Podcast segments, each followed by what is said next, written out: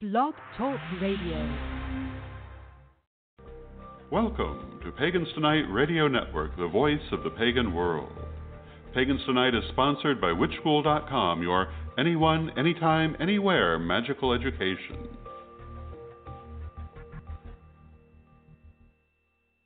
And hello, this is Reverend Don Lewis coming to you from beautiful Florida.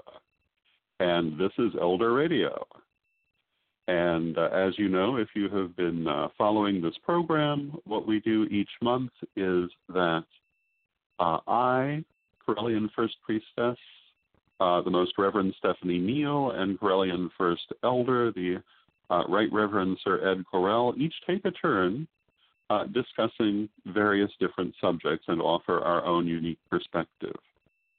the idea in creating this was to show uh, the different ways that the same issue can be looked at um, by different people, and to um, to bring out different aspects that perhaps might not normally be discussed. This month, we're doing the subject of Yule, and I'm quite certain that the three of us will have very different takes on it. And uh, for myself, I, I want to begin by talking about what Yule is um, and what we mean by this term. And we can mean one of several different things by the term. Um, the meaning of Yule that I am using in doing this show uh, is as follows it is one of several names that are used to describe the contemporary practice uh, of observing the winter solstice uh, as a holiday in the uh, pagan, Wiccan, and magical community. Uh, other names include midwinter, winter solstice, um, and a variety of other um, less used names as well. And uh, Yule has become certainly the most popular. And in this context, it is for most of us uh, a celebration that occurs on a single night, uh, technically the night of the winter solstice, which is the longest night of the year, and in temples usually observed on, I think for most most temples, the Saturday closest, but on a particular day that probably is not the actual solstice. Um, and in the home, it would be observed on the actual solstice. This year, the solstice will be, uh, I believe, the 22nd of December, uh, which is coming next week. And again, the solstice the winter solstice is the longest night of the year and the shortest day. And after that, days begin to get longer again. And this is very much what solstice is about the rebirth of the sun, the return of the light, uh, and the importance of the longest night, uh, which is all about um, reflection and internal work. Uh, often, the holiday of Yule in this context features uh, the duality of the Oak King and the Holly King, the Oak King being um, the Lord of Summer and the waxing of the sun, the Holly King being the Lord of Winter and the waning of the sun. Now, as I said, there are other ways that this word can be used as well. Yule also refers, and originally refers, to an ancient Germanic holiday, uh, which is both more specific and longer than uh, the modern observance that you find in the general community. And people who are practicing forms of Germanic paganism um, will observe Yule in a way that is closer to how it was observed in the ancient world. Uh, in the wider pagan Wiccan community, the wider pagan Wiccan and magical community, many different holidays have flown, flowed into uh, the way that we celebrate, including Saturnalia, Yule, uh, etc. But if you come from a specifically Germanic pagan background, of course, you will focus on uh, the original festival of Yule, which is, again, a more specific thing and um, I believe generally longer than just the solstice itself. Uh, I believe it's most commonly a three day festival, although that doesn't necessarily mean that's how it's uh, always going to be celebrated in the modern world. And the third way that the term Yule is most commonly used is as a synonym for um, either the Christian celebration of uh, Christmas or what we might call the ambient holiday, um, the secular celebration. Uh, particularly in Scandinavia, Yule is the term that is used by Christians for Christmas, I believe. Um, but as in other parts of, of the, um, the world, many pagan traditions go along with that. So when you hear the term Yule, it can mean a number of different things. For the purposes of this discussion, it is the first um, eclectic celebration. And what would you encounter uh, in terms of a Yule celebration in the modern pagan Wiccan magical community? You'd encounter many of the same things that you would find in the ambient holiday. Um, there is a lot of evergreen symbolism. Um, a Yule tree is not uncommon and doesn't look especially different from any other holiday tree. Um, the figure of Father Winter, sometimes also called Father Yule, um, and analogous to Santa Claus, sometimes even called Santa Claus, uh, is likely to be involved, and this is the Holly King previously referred to. Um, in fact, actually, I had the, the great pleasure of um, of being Father Winter for the local Spiral Scouts troop this past weekend. That was a great deal of fun. And um, so these things we have in common with that ambient holiday, and they're shared through a number of different traditions. Uh, some things that are more specific to the modern eclectic celebration of Yule is, is um, a strong solar symbolism, uh, the duality of oak and holly king, um, and things of this nature. In many temples, this is portrayed as a fight between the oak and holly king, although that is not the only symbolism that can be used. And um, in my particular background, um, there is a piece of liturgy from uh, a, a, a, ceremony commonly used at Yule, which includes uh, the figure of the crone, the elder goddess, pointing out that when anything has reached its greatest extension, it must change, which to me is very much the meaning of this ceremony, uh, of this holiday. Um, with with the midwinter solstice, night has reached its greatest extension on Earth. It is the longest night, and there is nowhere else to go but the return of the light. And the day is growing longer and the night's growing shorter after you have reached that greatest extent. And this is true of things in life in general. Uh, when we, we have when we have done all that we can do with any given thing, we have to move on to some other thing. It doesn't matter how much we like it. It doesn't matter how great it was, or how bad it was, for that matter. Um, there comes a point where the energy must shift, and you must go in a new direction. This is uh, also part of the Taijitu symbolism, uh, the yin yang, as many people would refer to it, uh, and the interplay between the forces of yin and yang, or uh, if you prefer the Greek of proodos and epistrophe, um, or many other terms that have been used historically to describe them. Uh, the idea is that the active energy, the going forth, the proodos, um, will go forth to its furthest extension, but that must then turn back, epistrophe, which literally means turning back. Um, the yin and the yang, the active and the passive force, are the same force moving in different directions. Uh, and it is the movement and the tension between the two forms of movement that is at the center of the universe as we know it. The interplay of uh, the active and the passive, the interplay of the going outward and the going inward, which are actually constantly um, in play. And always in our world there is an outward and an inward, though we may focus on one more than the other for a certain period of time. And when we have come to the furthest outward extension that we can go to, we must then come back. And in our activities, in the things that we do in life, when we have reached their utmost potential, then we must do something else.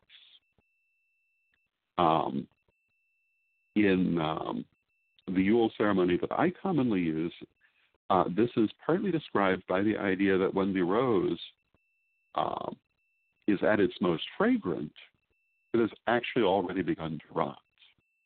And that means that it has gone to its furthest extension and must now turn back. And so the winter solstice, Yule, or um, um, midwinter, or whatever you want to call it, is really about change and the fact that change is the one constant of the universe.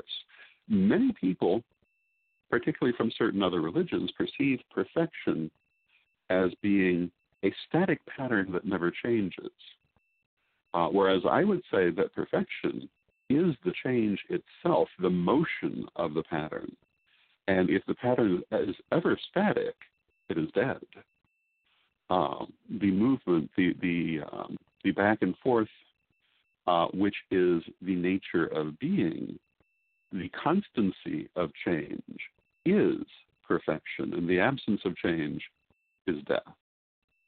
So one of the things that um, that that this holiday particularly commemorates uh, for me is the idea that change is the constant of the universe. And so when the Holly King is at the height of his power in the longest night, things must change, and the Oak King begins his ascent. And um, we also recognize this at the summer solstice uh, in the opposite, where the longest day must then give way to the waning of the light. One of the things I found most instructive um, in my career, which I have to say I did not consider until I came to it, is the fact that as we practice around the world, uh, we in the northern hemisphere are honoring one Sabbat, while we in the southern hemisphere are honoring its opposite so that um, particularly when we were doing radio ritual, um, we would have people who were um, taking part. Um, well, for Yule, in the northern hemisphere, they would be observing Yule, and people in the southern hemisphere who might be taking part were observing for them the midsummer Sabbat. And I found that um, that, that constructing rituals that honored both at the same time revealed more about both um, by looking at their similarities than uh, than I had really realized previously. It was very very enlightening to me. And so, uh, one thing I want to point out is that as we are celebrating Yule in the northern hemisphere, it is also midsummer in the southern hemisphere, and vice versa. And for me now, I always have that in my mind. Um, I consider that a great mystery how both of these things can be at once, and what do they have in common? What they have in common is that when you have reached your greatest extension, you must turn around and go in another another direction. Um, so, when I think of Yule, this is what I think of as um, the great meaning of the ceremony and the perfection of change, the perfection of pattern uh, in motion versus stasis. And um, what I would say of stasis is that it must be awfully boring if it could, in fact, be achieved. But I do not believe that it exists in this world or any other. I believe that that change is the constant of being. Um, now, perhaps I think that stasis would be boring because I'm a Gemini. That could be. Um, Gemini is all about motion. Uh, but I can't help but think that to be trapped in one thing forever would be awfully sad. Uh, growth, diversity, learning, being are the point of it all, in my opinion. Not a- attaining one pattern and staying with it. If I stop and look back on my life, and I think you'll find the same is true for you if you if you uh, look back as well, I can't think of any part of my life that I would have wanted to be in forever with no change. Uh, so, for those people who think of perfection as being in one place forever, I would reconsider that. Um, yes, there are places we enjoy more than others, but it's that constant change and growth, which is the point of it all and is the point of our Yule ceremony. Uh, the idea of a Yule tree uh, is the continuation of life through change, that the evergreen tree uh, survives the winter and goes on, and survives the change and goes on. That it is a living, growing thing, although obviously when brought into the house, this is no longer true. Uh, but the idea is that it is a, the, the force of life and growth. So that is the first thing that I would like to uh, to comment on today, and then, um, since I still have a few moments uh, to talk, I uh, thought I would talk about a couple of other aspects of Yule. Uh, I do want to take a moment, I think, to talk about Santa Claus or Father Winter uh, or Father Yule or uh, whatever term you want to use. And I, I, will point out that there are a number of figures who are associated with, with Yule, uh, including La Befana, the Italian Christmas witch, uh, the Yule goat, and a variety of others. So Father Winter is not the only symbol that can be associated with Yule, but he's the most common. And he represents exactly what he sounds like the winter. He is the old god of visions, um, of wealth, of uh, prosperity and plenty, which is part of why he's associated with the giving of gifts. And this comes, at least in part, from the Roman Saturnalia, uh, where this god was, of course, Saturn. Um, and gift giving was a part of that ceremony, in part because Saturn was, was regarded as a god of wealth. Um, for the Romans, they identified Saturn uh, with the Lord of the Dead, although technically um, this this was through um, identification, um, but that is why it was associated with wealth because the Lord of the Dead always is, uh, or the Lady of the Dead, and um, the figure of Santa Claus partly partakes of that image of Saturn from ancient Rome, but also the image of Odin from Europe. Uh, I would say Cernunnos of the Celts, and um, a variety of these different figures have come together in the modern figure of Father Winter. Um, none of it is exactly the same as they might have been viewed in the ancient world.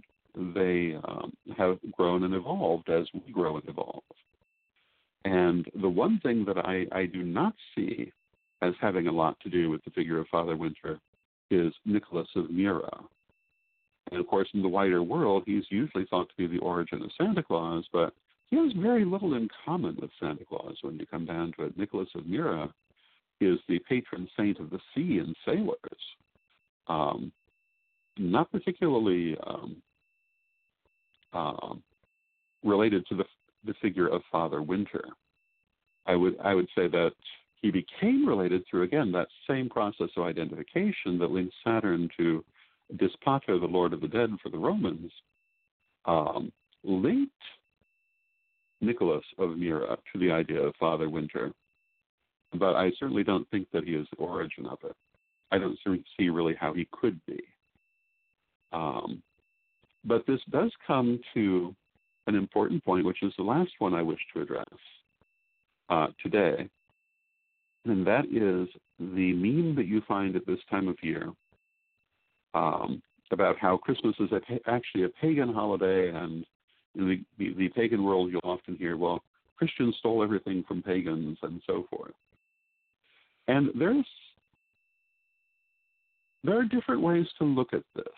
And I prefer to look at this as cultural sharing that we have a number of, of customs that are in common between us. And yes, a lot of those Christmas customs that the wider Christian society observes are the same ones that pagans observe, and certainly they got them, um, or perhaps might be better to say they, they kept them when they changed. Um, but I don't know that that's a bad thing. I think that gives us something in common and that our best course of action is to use that and say, well, you know, we're not so different. We have all these same things, and we look at them in much the same way. Um, to me, it seems like a foot in the door that we should value. Um, But um, the other thing that I want to say about that, which I think most pagans are not aware of, is that message actually comes out of the Christian community itself. They have been making the argument, certain Christians have been making the argument that, that Christmas is actually a pagan holiday for at least 400 years, if not longer. Um, the same with Easter and so forth. And the people who have pushed that message hardest have have been um, certain branches of the Christian world.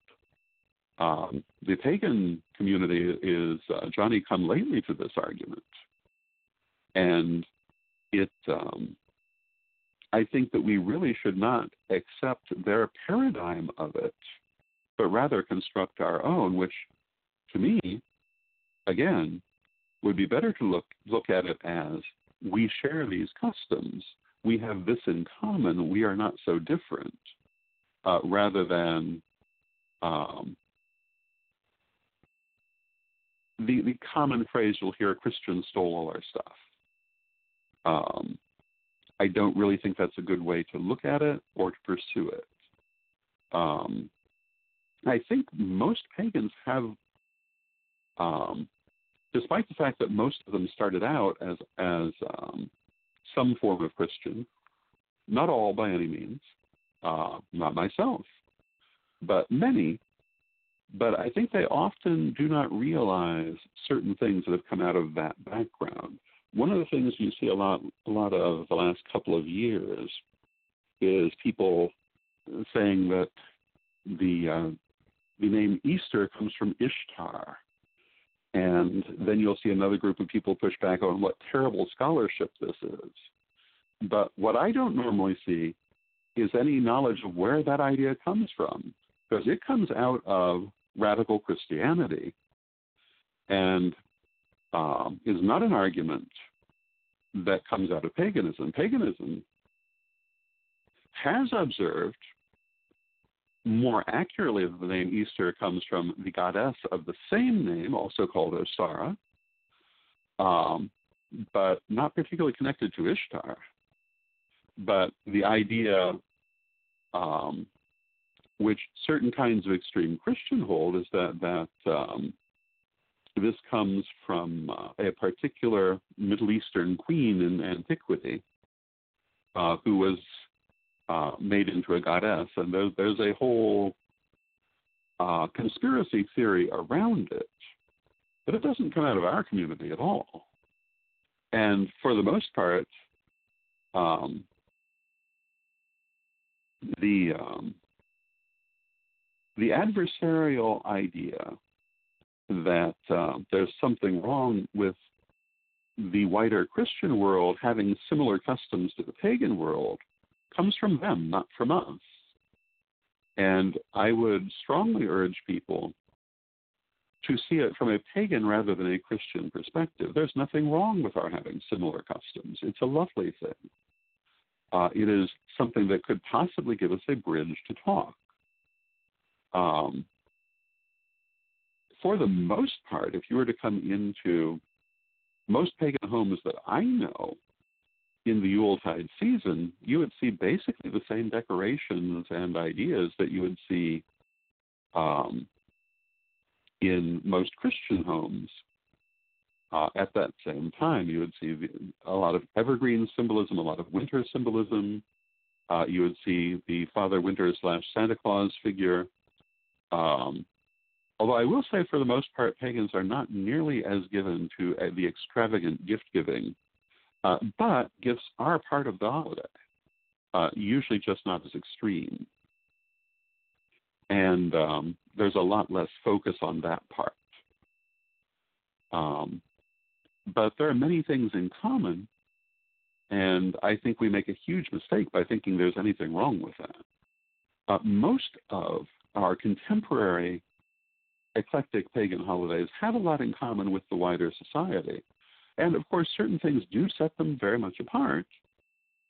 Uh, but I think that it would behoove us to focus on what unites rather than what divides. And uh, I tend to think that in general, and I find that many people many people delight in division, but this does not lead anywhere good. And I think if you look around the world today, um, most people would find find themselves with little choice but to agree that there's far more division than does good. Um, and that if people could focus on what they have in common, they would probably be happier. And I think that as a community, we would do well to do that as well. So these are my ideas uh, that I wanted to share with you today regarding the holiday of Yule. And I hope that um, when the the solstice itself comes, that you have a wonderful, happy Yule or midsummer, depending where in the world you are. And I thank you for listening. And until next time, may your blessed be.